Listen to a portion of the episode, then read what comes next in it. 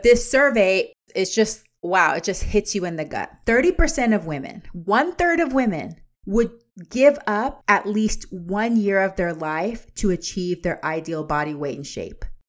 You are listening to Veggie Doctor Radio, and this is episode number 204. Welcome to Veggie Doctor Radio. I am your host, Dr. Yami, board certified pediatrician, certified lifestyle medicine physician, certified health and wellness coach, author, speaker, mother, wife, and human being. I passionately believe in the power of diet, habits, and mindset in sparking and sustaining well being and joy in our lives. This podcast combines expert interviews and thoughtful monologues to explore plant based nutrition, lifestyle medicine, parenting, mindset, and other exciting and fun topics. I hope that these episodes inspire you, uplift you, and equip you with the knowledge and tools to live your best life. Are you ready to get started? Let's do it. Welcome, veggie lovers, to another episode of Veggie Doctor Radio. So, today I bring you part two of an episode that I first recorded about a month ago called Weight Stigma is Deadly. So, this is part two of that episode. And if you have already listened to that episode, you may recall that I created this for an organization that wanted to know more about weight stigma, weight bias, fat phobia. And it's so much information that I had to split up into two episodes. If you haven't already listened to episode 200, go back and listen to it because it's very important to set the foundation. In that episode, I talk about different terms. I describe different terms like BMI, body mass index, define obesity, what it means medically, weight stigma, medical weight bias, internalized weight bias, thin privilege. And I explain how weight stigma and discrimination actually affect body size. I also gave you eight things that you can start doing right away as an individual to combat weight stigma. So, Go back and listen to that episode. I think it's a really great episode and it sets the foundation for understanding all of these concepts. So, in this episode, I'm going to talk about the current reality of body size in the United States of America, what our cultural ideal is, why weight loss is so sexy to us, but why we are the, the size we are. And I'm just going to briefly touch on this because this is a very complex topic. I define healthism, health at every size, and how well being can be used used as a focus instead of body size to get us to where we want to be. I'm also going to end with six things you can start doing today if you are struggling with your body size. I know that affects a lot of us. Okay, but before I get into this episode, I have a couple of exciting announcements. Okay, the first one is I'm going to start promoting affiliate relationships and podcast sponsors. And I know I've done it here and there in the past, but my heart's never really been in it. And it really just took me me a time, took me time to evolve to the point where I feel ready and I feel invested and I feel like it's authentic and right. Okay. So I'm going all in on this and I hope that you are willing to come along with me. So remember that on this platform that you're listening Podcasts are free and they're available for anybody to listen to. If you're a person that you just detest ads, you don't want to hear ads, just give me the information, Dr. Yami. Guess what? I have created an option for you. So I have created a subscription to my podcast called the Plant Scription. Get it? It's kind of like a prescription, but for plants, the plant scription. And it's through a platform called Substack. But it's not just going to be ad free episodes of my podcast. You're going to also get a monthly live Q&A with me every single month, monthly live book club. Honestly, that is the part that I am most excited about because I've been wanting to do this for a long time. And I thought this is the best place to do it a monthly book club. Initially, I'll pick the book, but then after that, I'll probably let subscribers give me suggestions on what they want to read next. Writings and musings only available to paid subscribers and free giveaways from time to time. the Plantscription. It's going to be so fun. And guess what? You're not going to believe this. So you're going to get the ad-free every single episode of Veggie Doctor Radio ad-free, the monthly Q&A, the monthly book club, giveaways, and of course, lots of fun for just $5 a month. Okay. Like literally, that is ridiculously cheap. It's a no brainer. If you are a super fan of Veggie Doctor Radio, I hope you're going to join me inside the Plantscription because it is going to be a party. You're my people. We're going to hang out. We're going to have fun.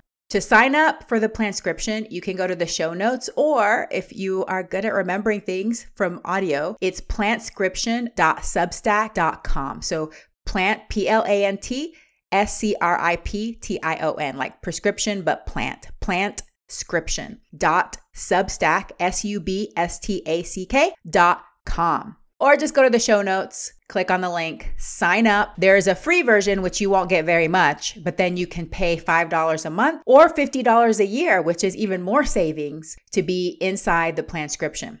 If you join now at this $5 a month level, it's locked in for the lifetime of your subscription. You will never have to pay more. And I plan to grow this into a full force high value membership eventually. It's going to take some time. We'll get there, but honestly, live Q&A, live monthly book club and the ad-free episodes, I mean, that's a great deal, $5 a month. So join me inside the Plantscription. And then my other announcement is that I will also be taking more coaching clients. So my one-on-one coaching time is filling up very quickly. Thank you, all of you that have signed up for discovery calls. Y'all are amazing. I am so excited to be working with all of these beautiful people that have big goals and visions in their life. So, so exciting. If you are on the fence about wanting or feeling like you're not sure if you need one on one coaching, but you know you need to do something, sign up for a free discovery call. It's free, 15 minutes. We can talk together about what you need, what you're struggling with, and I'll tell you what I do as a coach and if it makes sense to work together. To do that, go to dryami.com forward slash coach me. So D O C T O R Y A M I dot com forward slash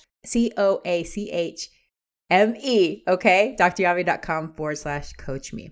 Before we move on, I want to give a couple of shout outs. Thank you so much to Brianna Torres, who was the very first subscriber to the Plantscription. I literally just opened this and announced this yesterday, and within a few minutes, Brianna was on board. Thank you, Brianna.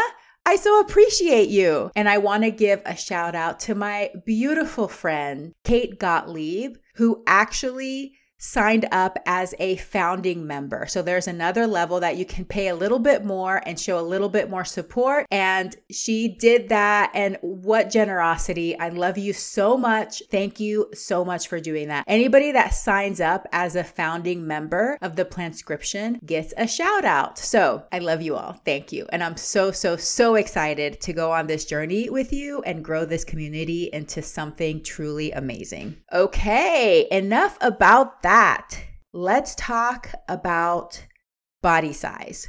But before I start talking specifics, I do want to give a trigger warning because I am going to be talking about body size. I am going to be using specific BMI numbers and talking about eating disorders and things like this. So if this is triggering to you, please be conscious of this, be aware, and consider not listening if you don't think it's right for you at this time. Also, want to give a disclaimer I am not a specialist in eating disorders. As I said in the previous episode, I am not a fat activist or fat liberationist, so I don't know everything there is to know on this topic. I am still learning along with you together, and I'm doing the best I can. So let's do this together and let's learn how to help ourselves and help other people around us so that we can all reach the well being that we desire. So let me set the stage of where we are currently in the United States. 40% of the population has a BMI greater than 30. In the previous episode, episode 200, I talked about what a BMI is and how obesity is defined. And we talked about how it's in some ways arbitrary. I'm not going to define this as obesity. I'm just going to give you numbers so that you understand what the bell curve looks like currently in our country. 40%, almost half of the population has a BMI greater than 30. And the majority, 74%, almost three quarters, has a BMI greater than 25. Over 25, is considered overweight, over 30 is considered obesity. Remember that these are medical definitions. We don't have to subscribe to them, but I'm just telling you what what we are here in the United States. The average adult female in the US currently has a body mass index of 27. However, 80% of Americans are dissatisfied with their weight. Half of the US population has tried to lose weight in the past 12 months women slightly more than men 56% versus 42% but it doesn't matter because there's plenty of men. And and you know i always wonder too how many people aren't really being honest or saying what they're trying to do you know? So it's still something that i think talking about body size and all of that might be a little bit different for men and how they approach it and how they discuss it and how eating disorders and disordered eating presents itself in men. But the truth is, is that it is there. It's almost the same between men and women. And of course, there's even studies being done on people that have gender dysphoria or that subscribe to different genders or non binary. I mean, it doesn't really matter if you see yourself as a man or woman, neither. We all struggle with this. We are all having problems with how we see ourselves, our satisfaction with our body size, and our weight. Okay, so it's very, very common. Like I said, the average adult female in the US is around 27, but the average BMI of a runway model, even now, even still today, is 16. 1 6, 16. And you may remember from the previous episode that I said that that's not too far from where it's incompatible with life. So when you get to around 13, 14 BMI, you don't even have enough body mass, enough body weight to sustain life. So that's quite low. So we're seeing these fashion models promote and show these this beautiful clothing and and this is kind of where part of our ideal is coming from is fashion models what's clothes supposed to look like on our bodies, it looks very different on a person that has a BMI of 16 versus a person that has a BMI of 27. Okay. So it's funny because our reality is this is the size we are, but our ideal is this is the size we want to be. And there's a huge gap there. There's a huge level of unsustainability and just distorted reality, basically, because most people are not going to have naturally that type of body. There are some people that do naturally have that type of body, but as we can see, the majority of us do not. Okay, so let's talk about dieting because the number one thing that people want to do when they are dissatisfied with their weight is go on a diet or restrict themselves or lose weight and somehow. But dieting is one of the one of the ways right? So studies show that one third to two thirds of weight is regained within one year and the majority within five years for most people that have lost weight. So for the majority of people that try to go on a diet change how they're eating what they're eating whatever within five years it's it's back to where their baseline where they were. And one third to two thirds of dieters actually regain more weight than they lost. Even for weight loss surgery weight loss peaks at one year and then it starts to turn around and go back up again. But you know what the most shocking thing that i learned was? When it comes to future weight gain so if we were to try to look for things that predicted what people are going to gain weight in the future, like let's say it's going to be environment or, you know, like what kind of diet they're eating or their stress or their sleep. No, the number one predictor of whether you're going to gain weight in the future is dieting. It's dieting. The more we diet, the more we gain weight. But in addition to that, I mean, whatever, we're talking about body size and and trying to decrease stigma around body size. So let's take the focus off of body size. It's not just about that. 30% of people that go on a calorie restricted diet are going to develop disordered eating. 25% of those are going to go on to develop full blown, clinically diagnosed eating disorders.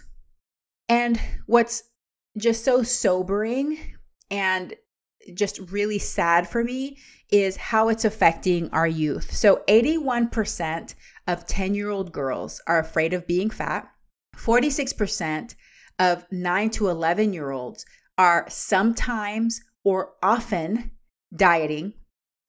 35 to 57% of adolescent girls engage in harmful weight reduction strategies such as fasting, pills, laxatives, vomiting, or crash diets. Okay. So look at this whole generation of people that are so worried because we have stigmatized weight so much. They're not even in junior high yet. They're already starting to try to manipulate their body weight, often in ways that are even more harmful to them. And I'm not even saying that they should try to lose weight at all. So I think that even any attempt to lose weight when you're a kid can be harmful, but then they're doing things that could harm them more physically in other ways. Like using laxatives and vomiting. So, these are all things that can really cause harm to your body. 9% of the US population will have an eating disorder at some point. But get this Less than 6% of people with eating disorders are classified as underweight. Episode 203 with Oona Hanson is really good if you want to learn more about myths surrounding eating disorders. She is a coach for parents who want to learn how to raise their kids without diet culture, but she has experienced disordered eating, eating disorders within her own family, and she also helps families and parents with that as well. So this is a big myth is that you have to look you know, like malnourished and barely able to hold yourself up to have an eating disorder. But there's so many people walking around with eating disorders that don't look like this stereotypical picture that we have of somebody with an eating disorder. Only 6% of people with eating disorders are classified as underweight. And then at the end of the day, eating disorders are the deadliest mental illness. Among all mental illnesses, eating disorders are the deadliest. 26% of people with eating disorders will attempt suicide. A quarter a quarter. So this is what's happening when we have this reality versus this unrealistic ideal. And when we keep telling people that you can only be healthy if you're a certain size, if your BMI is below a certain number, if, you know, I've even seen experts say you can't be too thin. So, when we're promoting this thin ideal, when we're promoting body size as the focus, this is what starts to happen. And this is why I am so passionate not just because I'm a pediatrician and because I take care of the most beautiful, amazing children, but because I know what it feels like because I lived it, because I started dieting when I was around the same age, eight or nine years old. But why? Why do we keep doing this? We keep doing it because weight loss is sexy. In the human social structure, Appearance is social currency. We are social creatures. We want to be part of the tribe. We want to be accepted. Because of our conditioning, we believe our worth is increased if we're at this ideal size. And we have such a strong belief about this that we believe that losing weight will lead to total happiness and this fairy tale life. I know because I have gone back and forth between this fantasy my entire life. And I know what that feels like like that feeling of like, okay, oh, if I could just be a size whatever, if I could just lose a whatever number of weight, everything's going to be good. I'm going to have the friends I want. I'm going to have, you know, the life I want, the career I want, like even the money I want, you know, like this whole dream of my life is going to be better. So, yeah, people are willing to do almost anything to be at that size. And remember in the last episode, that part one to uh, episode 200, I talked about thin privilege, and thin privilege is real. I recently interviewed a another expert, Susan Peirce Thompson, on the podcast. This episode's coming out later. But when we talked about thin privilege, her opinion was that of all the privileges, thin privilege is probably the biggest one. It's the one that's just it's so strong, yet we don't see it, right? Because privilege is usually invisible. We don't realize it's there, but it's there. It's so, so strong that having that thin privilege just elevates, seems to elevate your status. And so that's what we're after. So let's talk about how important this is to people, what people are willing to sacrifice to be a certain size. So this is research out of the UK. Lots of similarities this westernized world, thin ideal, lots of similarities there. So I think we can compare UK to US. But this survey was, it's just, wow, it just hits you in the gut. 30% of women, one third of women would give up at least one year of their life to achieve their ideal body weight and shape. You'd die a whole year earlier. Uh, it almost makes me nauseated just thinking about that, saying like, okay, let me let me pay you with one year of my life so that I can be thinner. 2% would trade 6 to 10 years of their life and 1%, one in every 100 people that they surveyed would give up 21 plus years of their life to be at their ideal shape. This is why weight loss is so important to so many people. So I want us all to empathize with that that y'all, this is a real thing. And the more we promote it, the more we engage in weight bias and size discrimination, the more we are going to sustain this extreme yearning to be a certain size. Okay, in the same survey, 80% of women said they would like to lose weight. 7% would sacrifice their health like the irony there, like it's just like an oxymoron. I want to lose weight, but I don't care if it affects my health. 16% said that they would be willing to sacrifice time with their partner, family, or friends to achieve their ideal body size. So I am going to decrease my opportunity for connections with other people that I love so that I could be the size and shape I want. Because in my head, this fantasy is telling me that my life is going to be better if I'm a certain size or shape. This is the reality. And I know a lot of you out there listening have felt like this before because I have too. And I know how difficult it is in our society. Okay. The global weight loss industry is estimated to be worth 439 billion dollars.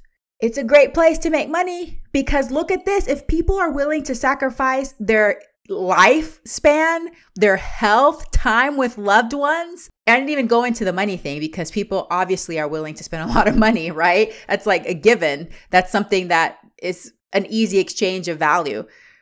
Then yeah, you you can make a lot of money in the global weight loss industry. And y'all know me, you know my personality type. I really don't believe that there's a bunch of evil people out there saying like, oh, "Okay, let me make a bunch of money by doing this." Yeah, there's some people out there that are unethical. I agree. But I do think a lot of people out there, whether it's personal trainers, uh, you know, nutritionists, whatever, that are promoting weight loss, they are doing it because they themselves are biased they probably have internalized bias themselves. They probably struggle with their eating. And being in this work, uh, you know, this area of work and doing this work for your life and for your career is one way to ensure that you can always, quote, control your eating. But I don't think that they inherently are trying to hurt people. I really do think that we're all trying to do the best we can with what we have, with with our knowledge, with our biases, whatever we have inside us to help other people because we've seen how happy people get when they lose weight and they gain some of that social currency and they're like, Yay, I did it. I'm so proud of myself because I did this thing that elevates my status, you know? So just know that this is really complicated and it's easy to just shake our finger and blame one thing, but this is very complex. It's got so many layers. The more we can understand it and the more we can rise above it and say, okay, where do we want to be as a society? Where do we want to be as parents, as individuals? How do we want to talk about these issues with our children so that maybe they can escape the decades of yo-yo dieting and body hatred that we've gone through okay this is this is my aim is to just convey that this is complicated that I don't think that there's any evil people in this. Everybody's trying to do the best they can, but that we can take a step back from the situation, look at it from a high level, and say, this isn't the way we want to go on. I don't want to go on with people throwing up and taking pills in order to be a certain size or shape and not caring about their health to be that size okay so let's let's see what we can do together as individuals, as parents, as professionals to try to change this paradigm. Y'all, I am obsessed with this clothing brand called Ofuure. I initially saw Tabitha Brown wearing one of their bathing suits on Instagram, and I immediately went to the website and bought myself one. Now I have three of their pieces, actually five technically, considering that I have the cover up for the bathing suit and also the head wrap, and I have two infinity dresses. Their clothing is amazing. So, they're actually an award winning African fashion brand featuring beautiful pieces with vibrant prints and bold patterns, but they make you feel like royalty. I wore one of the infinity dresses for my friend's wedding and I got compliments all night long, but I felt so confident and I just felt so beautiful wearing it. I don't know if you've ever worn an infinity dress. I have never even heard of an infinity dress before, but basically, it's a dress that you can style in lots of different ways. So it's like having a hundred dresses in one. You can change it according to your mood or what part of your body you want to show off. But the bottom line is you're going to feel amazing. So if you want to check out their pieces, it's Ofuure, O F U U R E. But I have a special code so that you can get 10% off of your first order. Ofuure.com forward slash Dr. Yami, D R Y A M I. Okay, so Ofuure is O F U U R E dot com forward slash Dr. Yami. Also, if you go to dryami.com forward slash shop, you can get to the link right there or check out the show notes. I promise you are not going to regret checking out this clothing brand, especially if you love looking like a queen. So, the next place I want to go is the complexity of body size. Okay, so we're talking, we've already talked about the complexity of our social minds, of our psychology uh, around body size and weight. And that was barely scratching the surface because there was more there. But what determines the size of our body? A lot. Genetics, and that's not just genotype, but phenotype, prenatal exposures, food scarcity trauma, learned coping mechanisms, environmental exposures, toxins and medications, viruses, chronic health conditions, your gut microbiome, your lifestyle habits, and your social influences. Those are all categories of things that can affect your body weight. But what do you think is the strongest? component of all of those when it comes to what size and shape your body is going to be, what do you think is the strongest? Genetics. The genetic influence over body size is much larger than you think. They did this really interesting study in mice, and I, I know I hate to bring up animal studies. I'm vegan for all my vegans out there, but it's a fascinating study. They did it. And they found that there are 6,000 genes that influence body size. And there was a greater percentage of these genes that led to larger body rather than smaller body. So it was really interesting what they did. They created what they call knockout mice, which basically they take these genes and they take them out. They knock out the gene and then they see what happens to this mouse, okay? And what body size they have. So there were more genes that when they knocked out the gene, the mouse was smaller. Okay, so that means that that gene was coding for things that made the mouse bigger, whether it was fat or size or whatever, whatever component that made this mouse a larger mouse. More of those genes that they knocked out actually made the mouse smaller rather than bigger. So that means that we have likely, you know, this is a mouse, right? Not a human, but it's a model for saying that there's a lot of genes in our bodies that over time have been selected for because they help us survive Survival. 8 billion people on this planet, okay? So we are masters of survival. We are masters of survival because even through times of scarcity, we can keep enough fat on our bodies to make it through to when we get more food. Okay. This is why our bodies work the way they do. Larger bodies are selected for. It's an advantage in survival.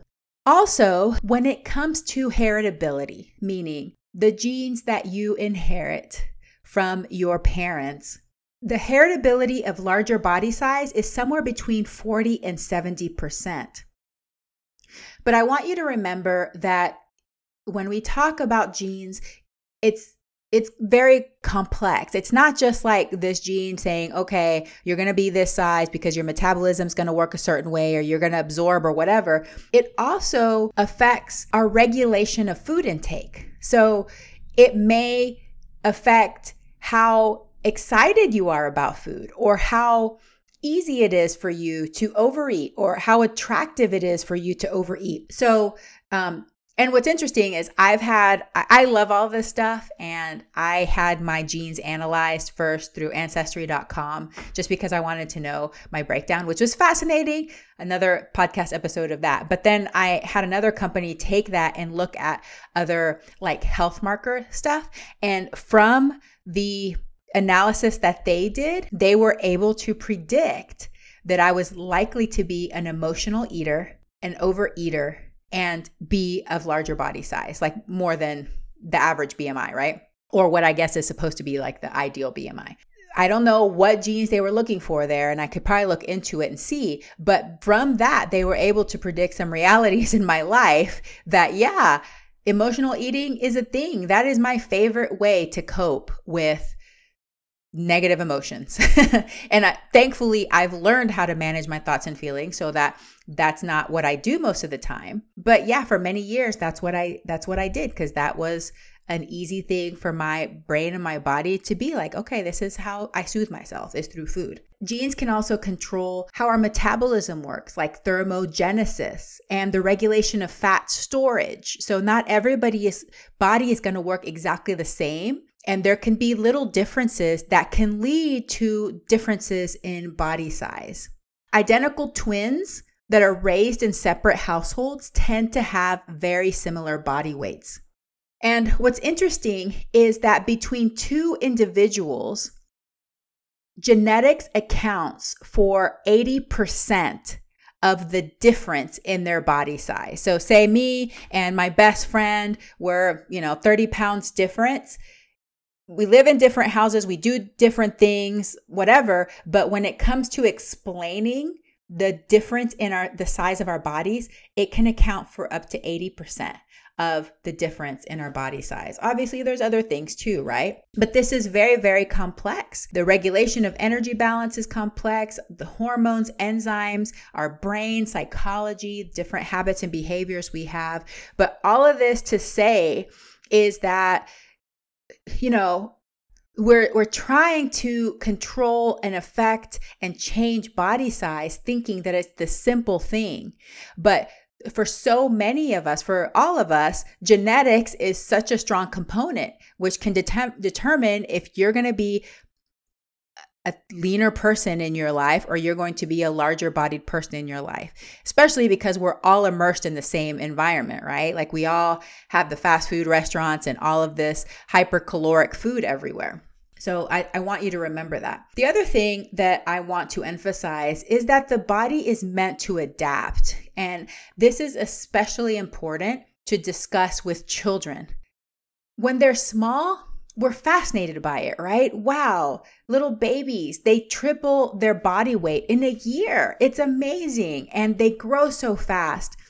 We change with age, with development, but we're also going to adapt to food availability. We're going to adapt to changes in our hormones over time. We talk about this with women that their hormones are going to change. You're going through perimenopause, then menopause. It's, you know, it changes. But for kids, that time of puberty, they can have some big changes. And when they're immersed in this diet culture, in this thin ideal, it's really difficult for them. So we have to make sure that we tell our kids the body is meant to change, the body is meant to adapt. Think about one of the times that's just like this huge period of change, pregnancy. I mean, imagine that. You're like growing a whole nother human inside your body. You have to put on fat. You have everything has to change. Your hormones change during that time to sustain this other human being. We're not meant to just be the same all the time. It's a system that is set up for flexibility, for adaptation, because we are survivors. We are adaptable creatures. We can live in so many different environments and do so many different things. So the body is meant to adapt. I talked earlier about how dieting can be or is the strongest predictor of weight gain. But I wanted to bring up something that's super interesting and very important to understand. So there's something called food insecurity, and food insecurity is defined as, quote, having inadequate access to sufficient, safe, and nutritious food to meet dietary needs and food preferences for an active and healthy lifestyle.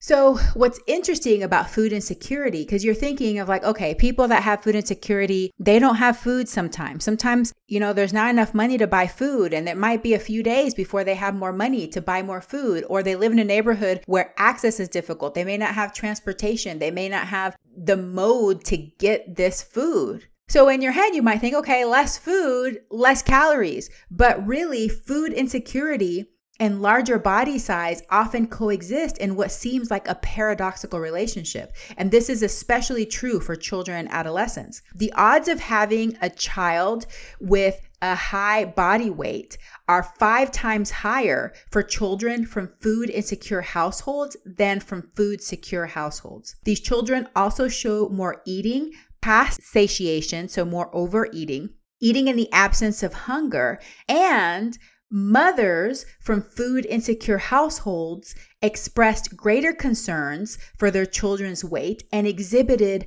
restricted feeding practices. These children snacked more than children from food secure households, and adults experiencing food insecurity exhibit more binging behaviors. Isn't that fascinating and super sad? So basically, these poor kids are living in houses where you may not have food very often or food is inconsistent. Sometimes you have food, sometimes you don't have food. They have a higher body weight, so they're being exposed to this weight bias, weight discrimination. Their mothers probably are also, their mothers may be single mothers. But then, because they have a higher body weight, their moms are panicking because their moms know I've been you know, affected by my weight. I don't want my child to go through that. So now the mom's panicking and anxious and trying to restrict the food intake from this child that has inconsistent access to food which is double food scarcity. So, what I'm trying to say is that whenever people are in food insecurity situations, they are exposed to cycles of food deprivation, which may lead to having an increased focus on food and overeating when they do have access to food. There might also be high levels of stress, anxiety, and depression, which may increase consumption of energy dense foods. So, this is just an example of how restriction can lead to higher body weight because the times that you don't have food, you're suffering from that restriction, which leads to times of access to overeating and feeling desperate around food. Like you, you don't know when you're going to get food again. And I think that this is a normal human response to deprivation, whether it's externally placed upon you, especially for a child like this that has no control over where their food is coming from. So this is externally placed food scarcity, or whether it's self induced in the case of dieting. So, this is kind of a real life example of how that can affect the size of your body. And food insecurity, unfortunately, affects a lot of people and a lot of children. And we have to be aware of that. And instead of trying to control people's body size, why don't we do things to help increase access to food? Consistent, nourishing, high quality food for people that are facing food insecurity. And that people that are self imposing restriction upon themselves, food scarcity upon themselves, to stop doing that because it's leading to these cycles of restrict, binge, restrict, binge. Hey, are you kind of curious about microgreens and including microgreens in your diet, but you're not sure where to start and you're not sure how to do it?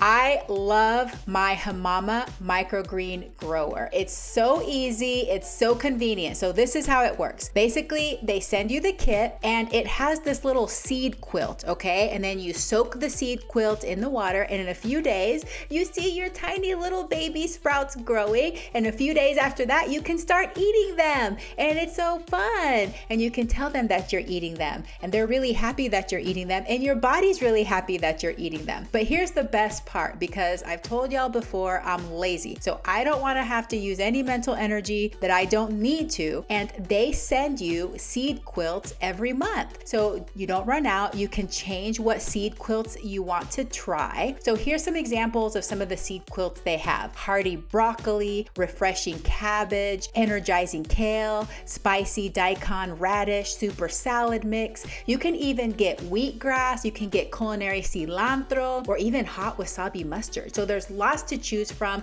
They have different flavors. They're so cute and they're health promoting. So you can get a good dose of antioxidants and it's really beautiful. I also use them for garnish when I'm making soups and salads and different bowls. You can impress your guests. But like I said, it's going to be low energy cost on your part, and it's actually not that expensive either. The other thing that I use from Hamama is a green onion growing kit, which is really cool because it can decrease your food waste. So you buy the green onions, and then the little part that has the root, the white part at the bottom, you stick it in these little holes, and then you just put the water in there, and it grows, and then you can keep eating the same green onions. You just go with your little scissors and you chop it off and you put it into your food. So if you want to give it a try, you've been curious about microgreens and different ways that you can grow your own food, check out Hamama. You can find it in my show notes for a link to get 15% off, or you can go to dryami.com forward slash shop so that you can find the link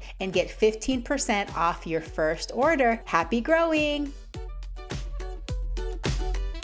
I've talked about health at every size before, but I just want to talk about it again here. Health at every size, how I define it in one sentence, is the potential that an individual has to affect their well being through habits, behaviors, changes in their environment, and access to care, regardless or independent of weight or body size. At its core, Health at Every Size, also known as HAES, is a social justice movement that seeks to improve the health of people while taking the emphasis off of weight. So remember, this is a social justice movement that realizes that weight bias and weight discrimination, fat phobia are really big problems that are affecting people, their health, and their well being. It is composed of five different principles. The first one is weight inclusivity, and I'm taking this straight off their website. Weight inclusivity means to accept and respect the inherent diversity of body shapes and sizes and reject the idealizing or pathologizing of specific weights.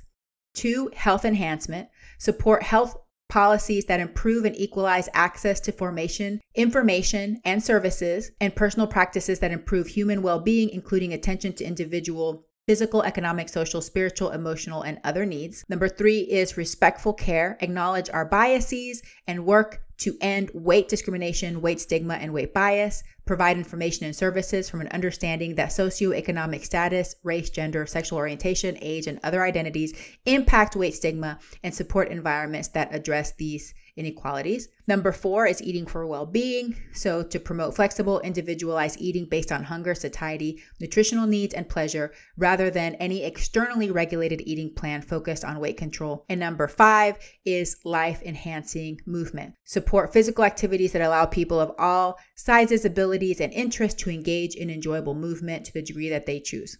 So these are the principles. I have episodes that I talk about intuitive eating if you're interested in checking those out. What's really important to know is that it is possible. It is possible to take the emphasis off of weight and help people feel better, reach the well-being that they desire because they've done studies. So HAES studies have found that when these principles are applied, it leads to improvements in physiological measures such as blood pressure, cholesterol, and health behaviors such as food choices and physical activity, and also psychosocial outcomes such as self esteem and body image, which is huge. Our mental health is very, very important. As I was telling you earlier, when it comes to this disordered eating and eating disorders, 26% of people with eating disorders are going to attempt suicide. That is not a great place to be in your life. That is not well being.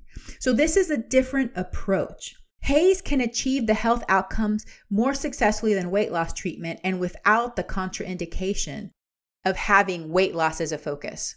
As I've said before, for any of us that are going to be out there prescribing or promoting intentional weight loss, it must come with informed consent if you're going to do this for other people, and you're going to recommend it for other people, it must include informed consent. These are the risks of pursuing intentional weight loss. I think that's the most ethical way to approach it. And then people can decide for themselves because those over the age of 18 are adults. Children are not adults. And I really don't think that we should be putting them on diets. That's my opinion. So the argument that comes up is yeah, but people that are fat or people that are in larger bodies are not healthy. They're draining our healthcare system. Okay, I hear this one a lot. So I want to talk about healthism. Healthism is the quote, preoccupation with personal health as a primary focus for the definition and achievement of well being a goal which is to be attained primarily through the modification of lifestyles. And this is by Lucy Aphramor, who is a PhD and registered dietitian. So basically, healthism equates health with worth and believes that if you are unhealthy, it is your fault and your responsibility. From the Well Now program, which is also from Lucy Aphramor, there's four principles that sum up healthism. One, that healthism is the belief that sees health as the property and responsibility of the individual and ranks the personal pursuit of health above anything else. Number two, ignores the impact of poverty, oppression, war, violence, luck, historical atrocities, abuse, and the environment, which includes pollution, clean water, access, all of those things. Number three, protects the status quo, leads to victim blaming and privilege, increases health inequalities, and fosters internalized oppression. And number four, it judges people's worth according to their health. Health is multifactorial. Body size is just one factor and may not even be the most important factor in somebody's health, their health status. Healthism is just another thing to keep in mind when we are thinking about these topics as healthcare providers, as parents, as friends and family. We need to be aware of when we are being healthist and when we are trying to put our own biases and beliefs on somebody else. It's also important to remember social determinants of health, which is conditions in the places where people live, learn, work, and play that affect a wide range of health and quality of life risks and outcomes. So, this includes things like healthcare access and quality, education access and quality, social and community context, economic stability, and neighborhood and built environment. So, what that means is that every individual has their own set of circumstances that affect the choices that they even know to make or can make, right? So we can't just go around blaming everybody for their health or their size or their weight because it's it's really not fair and it's not the right thing to do. Social determinants of health remind us that health is multifactorial and there are many things that are not under individual control, especially for marginalized populations. And so, as I finish up, I want to remind us, everybody here, that in medicine and science, we are directed by the questions that we ask, and we don't always even know to ask different questions or the right questions. So, while weight may be associated with many chronic health conditions, the causation is less clear. There are also studies that show improvement in health markers before any significant weight loss occurs. So, instead of asking, How can we lose weight? What are diseases associated with weight? We could ask Is weight loss necessary for well being? How can we improve or acquire well being without focusing on weight? And that's what I am trying to push for is taking our focus off of weight and instead onto well being. So, well being is defined as a sense of health and vitality that arises from your thoughts, emotions, actions, and experiences. And this definition is from, I think it's pronounced Tchiki Davis, who is a PhD so it includes these different components self perceived health, longevity, healthy behaviors, mental and physical illness, social connectedness, productivity, and factors in the physical and social environment. So, as you can see, in all of those factors included in the definition of well being, the size of your body is not one of them. Okay. So, there's other things that you can do right now without manipulating or focusing on the size of your body that can increase, improve, sustain your well being. Weight neutral approaches center on well being and allow the body to adapt to habits and behaviors. When you pursue a change in your habits and behaviors, body weight may or may not change. That's okay. That's not the focus. The focus is how can I feel better? How can I do the things I want to do and spend time with who I want to be with and live a long, healthy life that I want to live? And hopefully, eventually, we won't be wanting to trade years of our life to be a certain size. I hope we can get there eventually as a society. So, let me end with six things that you can start doing today if you are struggling with your body size. I've started working with one on one clients again. So, we're having a lot of these conversations. I I feel you because I've been there before. And one of them is a very common thing I've heard over and over again is I just don't feel comfortable in my body. I feel like I would be more comfortable if I lost weight. And really, when it comes to these things, a feeling is something that's coming from your brain, right? And it's very affected by our biases and by all of the messaging that we're getting from our society, okay? So these are some things that you can start. And I just want to emphasize progress over perfection. Just know that what's most important is just to do your best every day and know that body image, the way that we feel, our emotions, it's a wave. So there's going to be ups and downs. It's never just going to be all up and perfect. Okay. So that's also a fairy tale that we want to believe is that we should be happy and feel perfect all the time, which is not reality. So here are six things you can do today or start doing today if you are struggling with your body size. Number one, accept your body the way it is right now. Note that I did not say like your body or love your body. So it does not require that. Just to accept it. Accept the way it is right now. Because that's really all you can do at this moment, right? You're not going to be able to use a magic wand and change anything immediately. So the first thing is acceptance. Okay, this is my body. This is how I am right now in this moment. The second one is a little different from it, but it's a step further. Give yourself permission to be the size that you are. Number one, accept your body the way it is right now. Number two, give yourself permission to be the size that you are. I think that one's important because I know throughout my life, even if I've accepted it, I've been like, okay, but we're gonna change, we're gonna change, we're gonna change, we're gonna change. and uh, this is not right, this is not good, you know? And just really putting a lot of self loathing and uh, just always trying to make a plan for how to change and how to be different. Give yourself permission. Give yourself permission to take up space. Give yourself permission to be you, embody you and who you are right now. Number three, and this is especially important for those of us that keep saying over and over again, I'm just not comfortable right now. I'm just not comfortable. I'm not comfortable in my skin. Buy clothes that fit. Be comfortable. Dress how you want to dress. Put on what you want to put on. And I know this has happened to me too, in that you have these plans to lose weight and you want to lose weight, so you never buy things that fit you. You're always putting off buying the clothes you like, buying the things that fit for when you lose weight. Okay. That you're just perpetually uncomfortable. things may fit for a little while, then they don't fit, but most of the time it doesn't feel good. So, to start feeling good right now, to start having the mental, emotional capacity to free up some of that space in your brain that's being occupied by, I'm not comfortable. Be comfortable, find things that fit, and find things that you want to wear. Number four, Start practicing sustainable habits and behaviors that feel good to your body and support your physical and mental well being. So, this is going to include some of those principles that we talked about in the HAES principles joyful movement. Find ways to move your body, whether it's dancing, walking, whatever it is, whatever you want to do. Uh, find a sport that you want to play with a friend.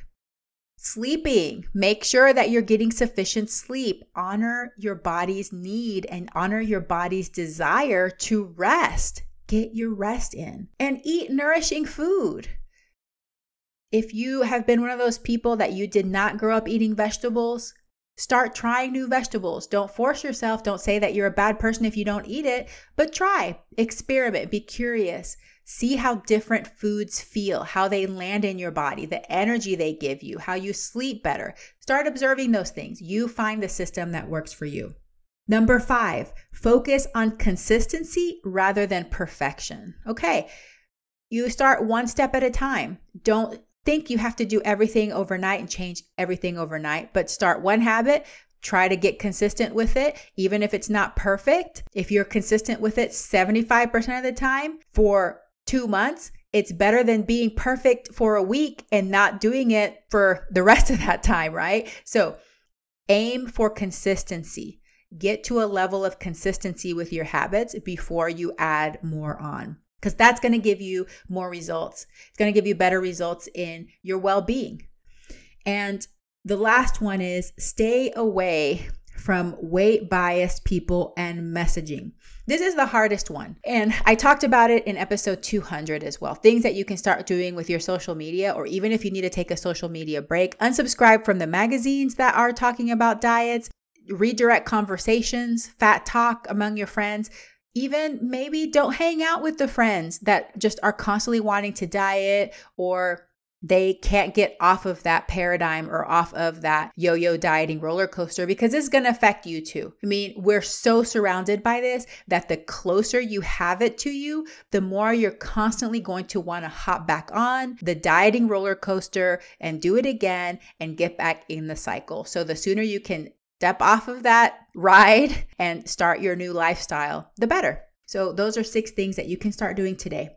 I hope that you enjoyed this presentation. I will be linking references that I used to the show notes. So if there's any of these studies that you want to look up yourself, they will be hyperlinked. And then for those of you that are interested in joining the Plantscription, our first book club is going to be Why Diets Make Us Fat by Sandra Aamodt. And the first monthly Q&A is going to be on May the 5th. So if you're interested in this topic and you want to talk more about it and talk more about why dieting is the strongest predictor of weight gain, join me inside the Plantscription, only $5 a month. Thanks for hanging out with me. The solo episode is nearly an hour long. I appreciate you. Thank you so much, Veggie Lover. I hope you have a plantastic week. I'll catch you right back here next week. Hey, veggie lover. I hope that you loved today's episode. Will you take a second and do me a huge favor? Please subscribe to my podcast so that you never miss an episode. You're the reason I'm here, and I want to share it all with you. Thank you for listening and have a plantastic day.